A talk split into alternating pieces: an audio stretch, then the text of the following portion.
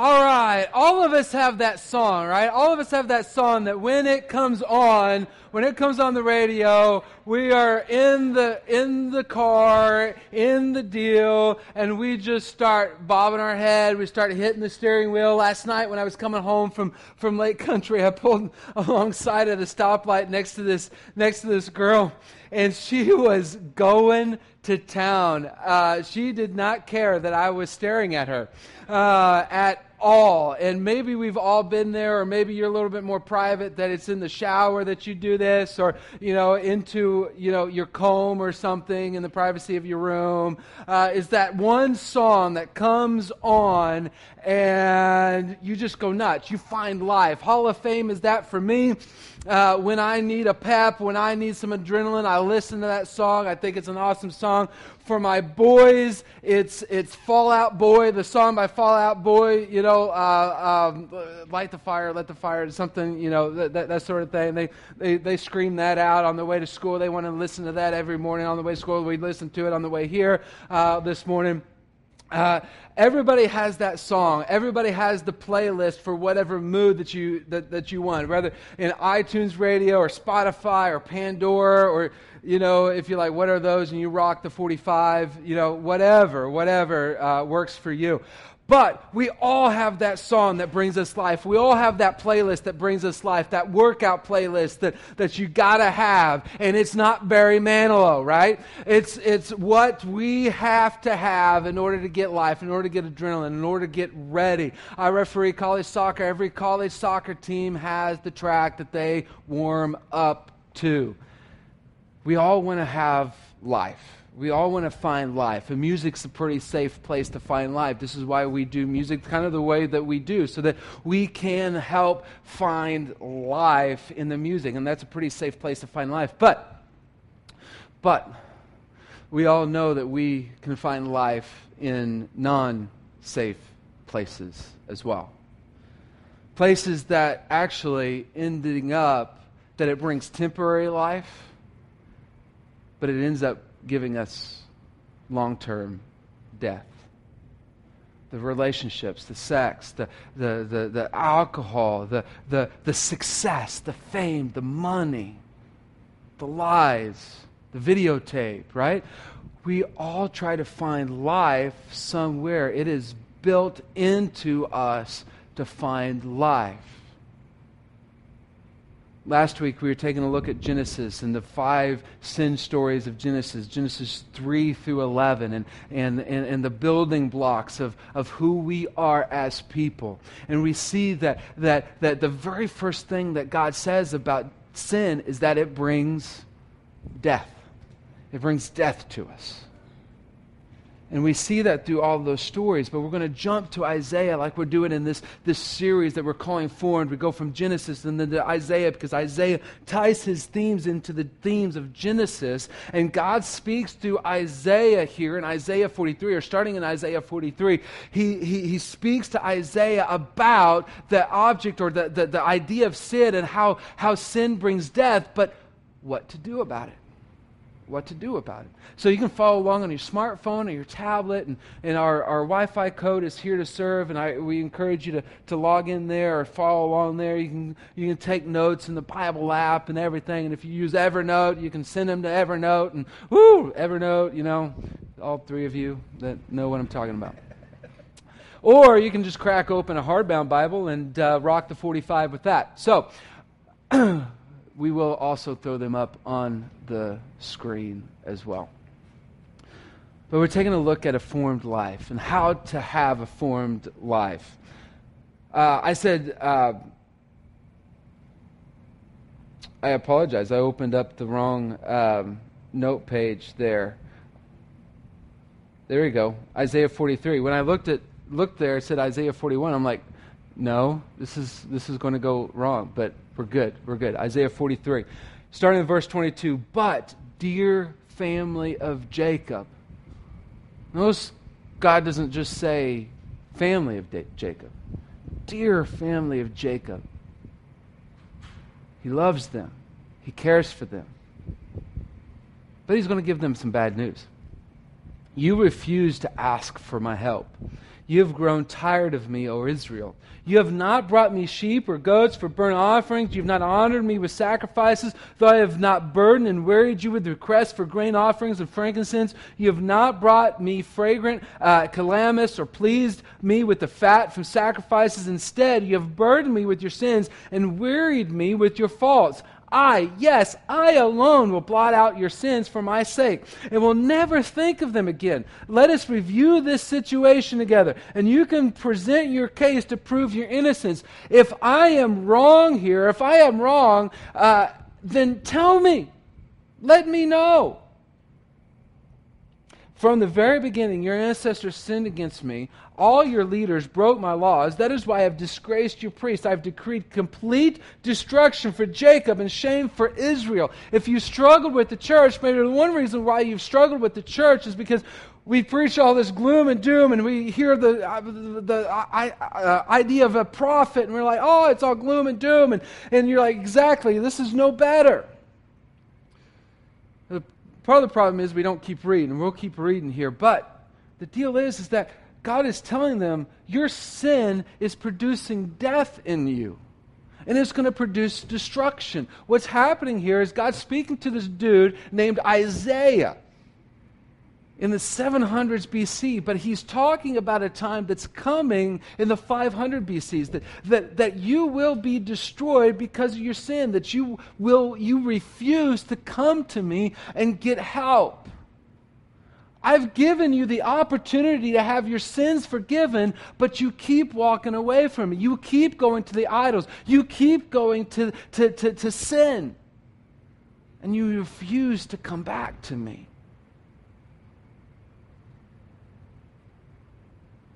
But it's all easy. I've provided a way for you to be forgiven. But you refuse. I put on the cheat sheet, and you'll see on the, the screen in the last couple of days, I've reformed uh, the, the first point or first deal. Uh, I've, I've first said religious activity doesn't produce life, but really, what we're trying to say here is that idols don't produce life idols don't produce life. And you're like, ah, well, that's good news. I don't have little statues of people in my house and I worship them and stuff, but we have more sophisticated idols here in America, don't we? We, na- we might not bow down to a statue, but we bow down to something. And whatever we bow down to, we think will provide life for us. We think will give us life, and it will give us temporary life. It will give us life in the short term, but we know that the next morning or the next five seconds it produces death. We come to that point and go, Why do I do that? Why do I do that? I know it's dumb, but why do I do that? You calling me dumb? Calling all of us dumb. Because we all do dumb things. Leadership, uh, leadership guy John Maxwell, uh, here's how he puts it We're all one decision away from stupid. All one decision away from stupid. And we're all there. We're all there. And we do stuff and I'm like, that was dumb. Why do I keep going back to that? Because, because, because, because, because it gives us temporary life. But here's God saying, Look, look, look, look, I've given you an out. I've given you the ability to have these sins forgiven. I've given you the chance, but you don't take it.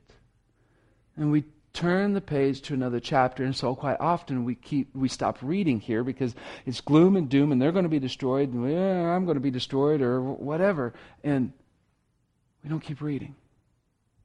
We don't keep reading. Isaiah 44 1. But now, listen to me. Jacob, my servant, Israel, my chosen one. God is tying this back to Genesis. Jacob and Israel, the same person. He's talking about my people. The Lord who made you and helps you says, Do not be afraid, O Jacob, my servant. O dear Israel, my chosen one, for I will pour out water to quench your thirst and irrigate your parched fields. And I will pour out my spirit on your descendants and my blessing on your children. They will thrive like watered grass, like willows in a riverbank. Because like, I know, I know why you're doing this. I know why you keep doing dumb things. You thirst for something. You have this thirst. You have this thirst inside of you, and you are going to quench this thirst. So when we go to relationships, when we go to sex, when we go to alcohol, when we go to drugs, when we go to fame, when we go to success, when we go to lies, when we go to, when we go to all this stuff, we have a thirst within us that we want to quench. And God's like, I know you have this thirst. I put that thirst there. And guess what? I just went through a list there, and you're like, eh, that. Religion.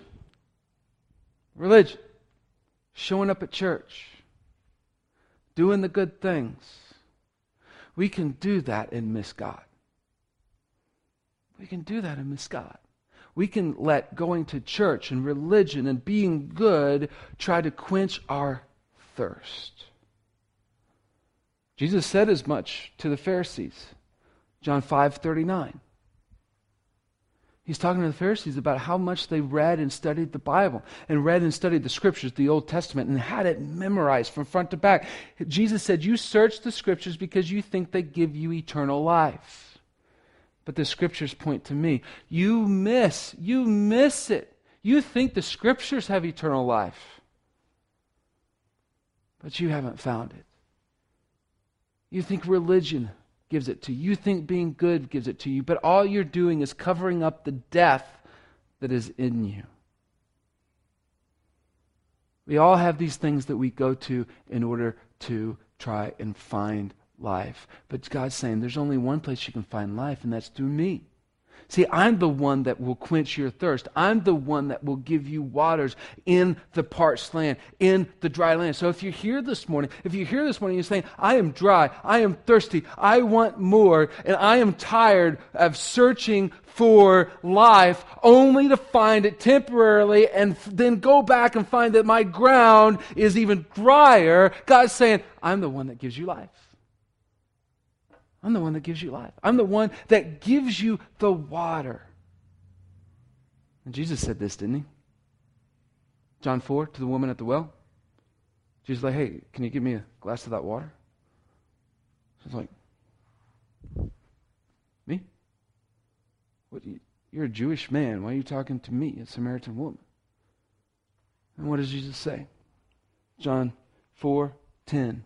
If you only knew the gift God has for you and who you are speaking to, you would ask me, and I would give you living water. Jesus saying, Isaiah 44? Isaiah 44? That water that God was talking about through Isaiah? It's me. It's me. That thirst you have that you want to be quenched, I'm the water that quenches that thirst. You don't have to go to all these other places. I am the one that will quench your thirst. But not only that, He doesn't just want to quench our thirst. They will thrive like watered grass, like willows in a riverbank. He wants to produce fruit. He just he doesn't just want to make your dusty old ground into mud. He wants to produce life. He wants to produce fruit where once it was a desert. When you come to him, when you seek Him, when you get your, your, your thirst quenched by God, thirst quenched by Jesus, He won't just let you get through life. He wants you to thrive. He wants you to produce fruit. He wants you to make a difference in His kingdom. He wants you to go out and provide life for other people. Because we all know people who are finding life or trying to find life, but we know it's temporary. Go to any club. Go to any bar. Go to any boardroom, workplace, school, church. There are people looking for life in all the wrong places.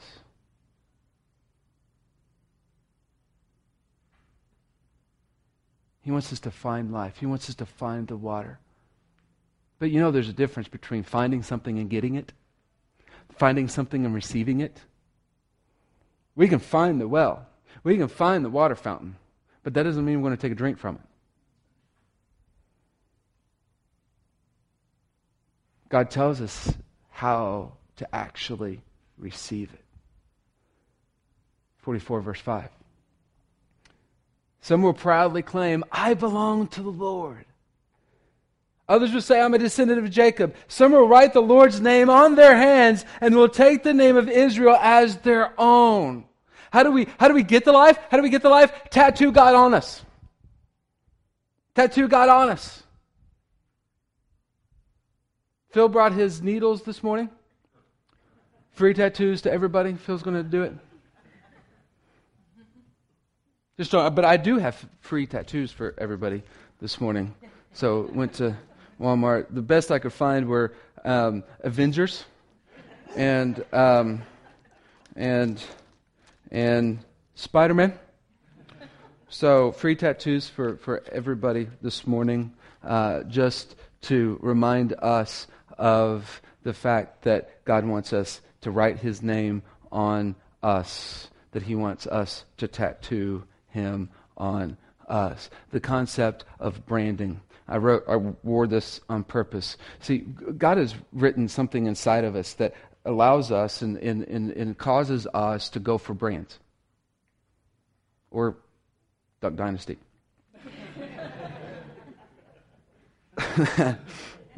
You've missing something. That, that hurt. I thought you'd be proud of that. Somebody make a Duck Dynasty reference. and it was me. He wrote something in us that causes us to go for branding.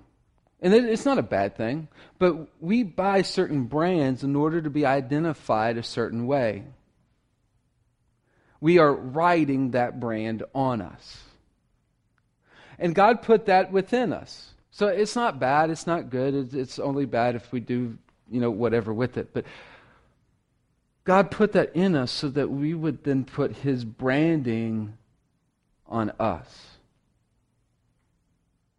See, writing his name, as, as it says on, on our hand, but writing his name on us isn't about, oh, look, I, I've got God's name on us. See, we can, we can do that by showing up at church or being good or praying a prayer, or that sort of thing. No, no, no. What that means is I am permanently bonding my body to your brand.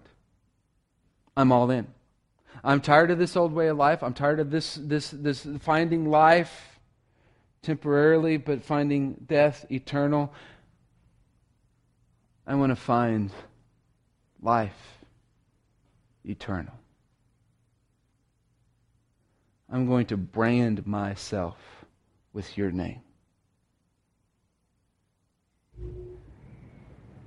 In the most famous verse of all the Bible, Jesus says this. Jesus talks about tattoos. No, hold on. John 3:16. For God loved the world so much that he gave his one and only son so that everyone who believes in him will not perish but have eternal life. Belief, belief isn't, yeah, Jesus lived, yeah, Jesus died, yeah, Jesus rose again, yeah, hell is scary, so I'm going to pray a prayer and get out of hell. That's not belief. Because James said the demons believe in God and shudder. So there's two types of belief we're talking about here, right? Belief that Jesus is talking about is I identify completely with Jesus. So when we have two roads that we could go, one road is temporary life, eternal death. The other road is temporary death and eternal life. See, when we choose Jesus' road, when we choose to identify with Him, we die temporarily. And we feel it, right? Because, because, because, because we know that there's a temporary life over here and we feel it. We feel like we're dying when we choose this other road. I want to, but I will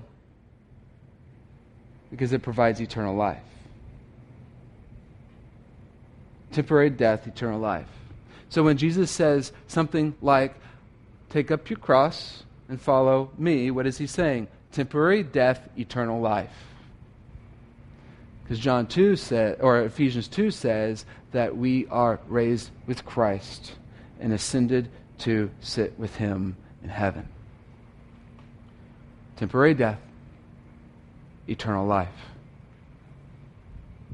When we completely identify ourselves, when we tattoo his brand on us, we're all in. We're all in.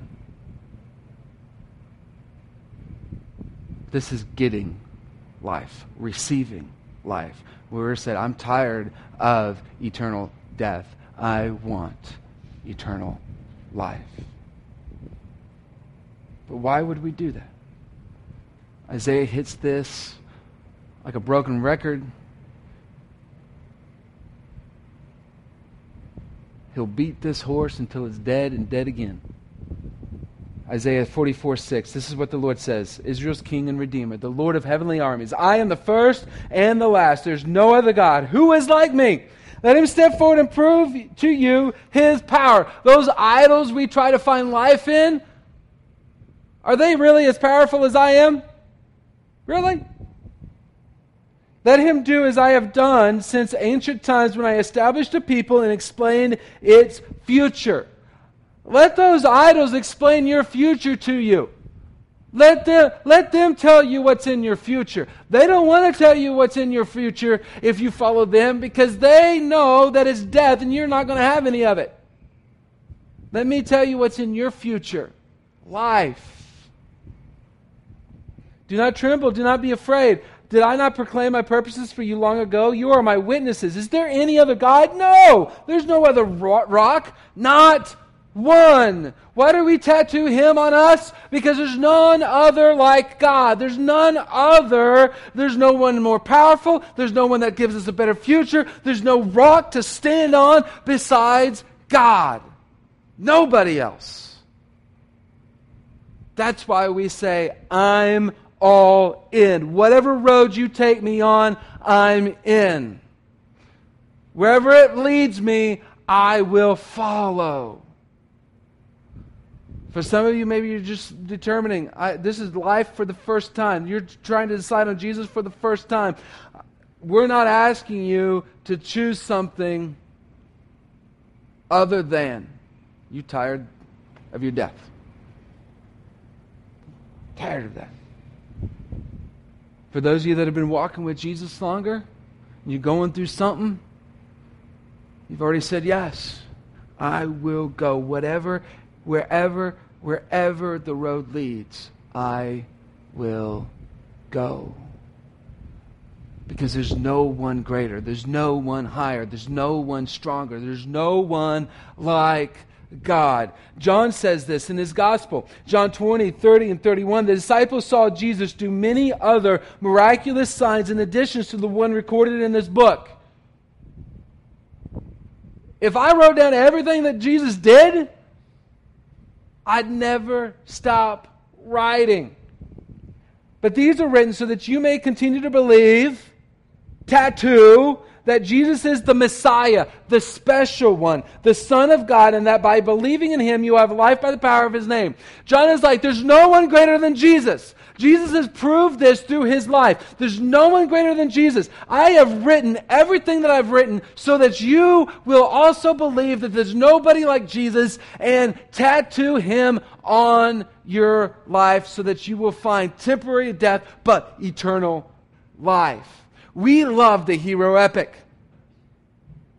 It's written in us. We watched the movie Epic on Friday. Those of you that have seen it, the special one, come to provide life in death. There's just one story in the hero epic. Doesn't matter what cartoon, what Pixar movie, Disney movie you want to watch, there's one hero epic, the special one that comes to provide life and death. Where do we get that story? Where do non Christians writing these stories get that story? It's written inside of us. It's written inside of us. We have a heart for the hero epic. The one that has come, the special one that has come to give life in the midst of death.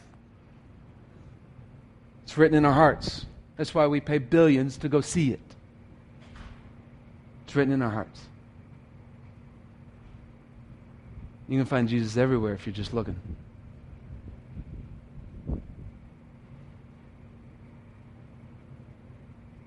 Because he is the special one that's come to provide eternal life in our eternal death. And he's come to form every one of us, our life. And we know it's not the breathing part of life that he's forming. It's the inner, the drive, the adrenaline, the endorphins, the, the deal, right? That, mm, it's inside of us. He's come to form that. So wherever he leads, we will go. Those Pharisees, those religious leaders that Jesus was saying, you pore over the scriptures, you memorize the scriptures, you think there's life in the scriptures.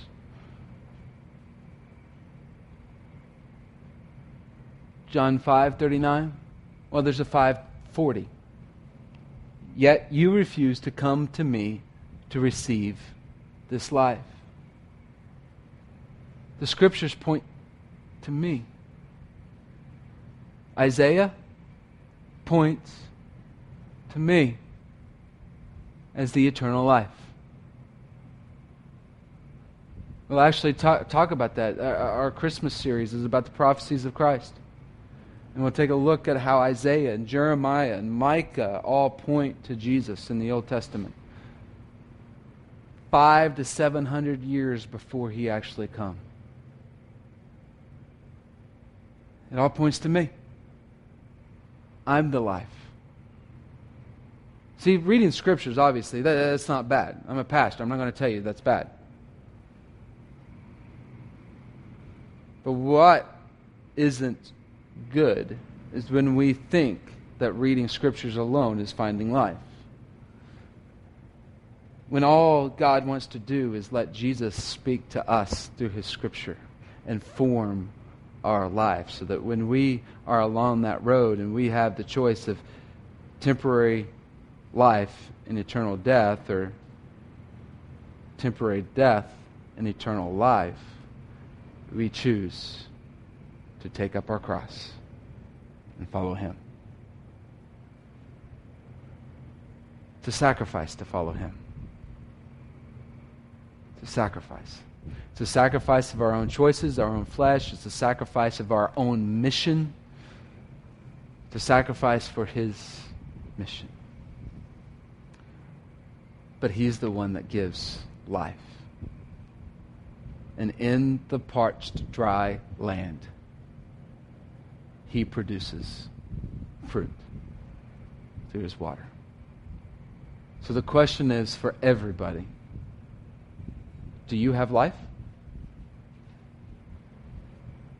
Do you have life? Got life?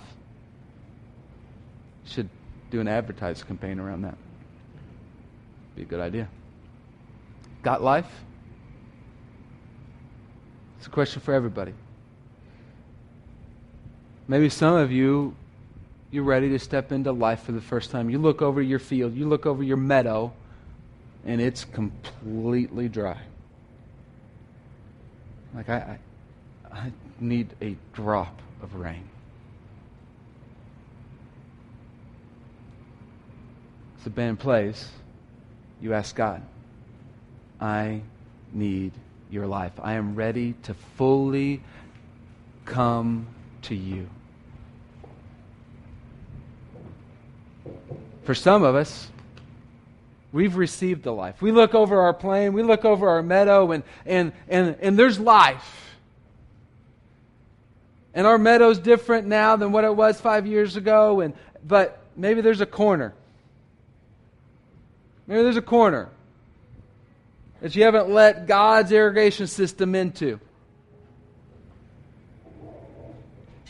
and it's dry and it's dusty and it's not producing fruit and it's not producing life and you're like yeah but any corner but that corner. No that that corner.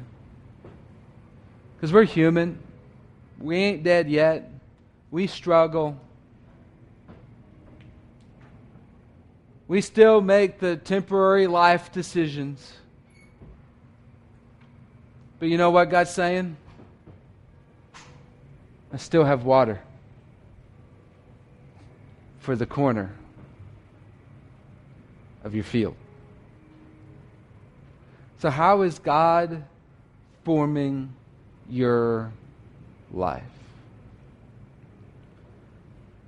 This morning, we're going to celebrate also the Lord's Supper during this song. And maybe you're used to this, maybe you're not.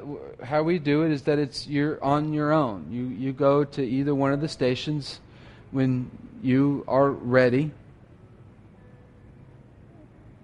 And we have little wafers representing the body of Jesus and, and grape juice representing his blood, representing, it's merely a symbol.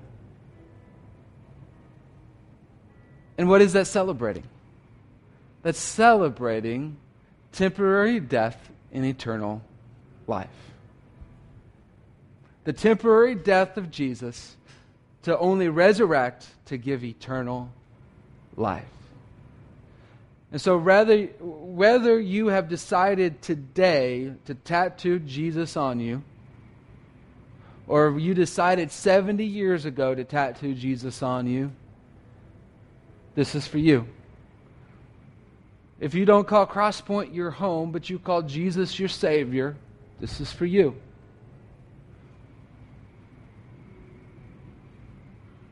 When you've dealt with the whole meadow, or you've dealt with the corner,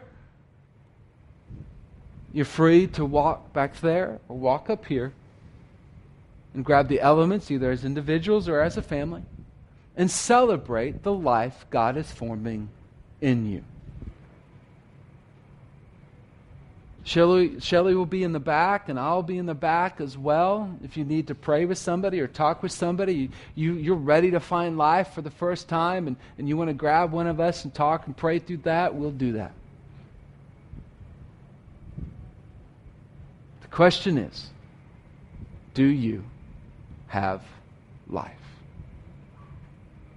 Because Jesus wants to form life in you. Let's pray. Dear Father, Lord, I thank you for this time. Thank you for this day. We thank you for the life that you lived and the life that you gave up in order for us to have life. Wherever we are, we need your life. We are dependent upon your life. Allow us, every one of us, to feel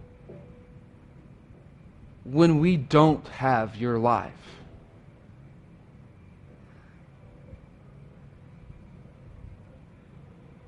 I pray that you will spring up life within us. We just thank you. We love you. It's in your name we pray. Amen.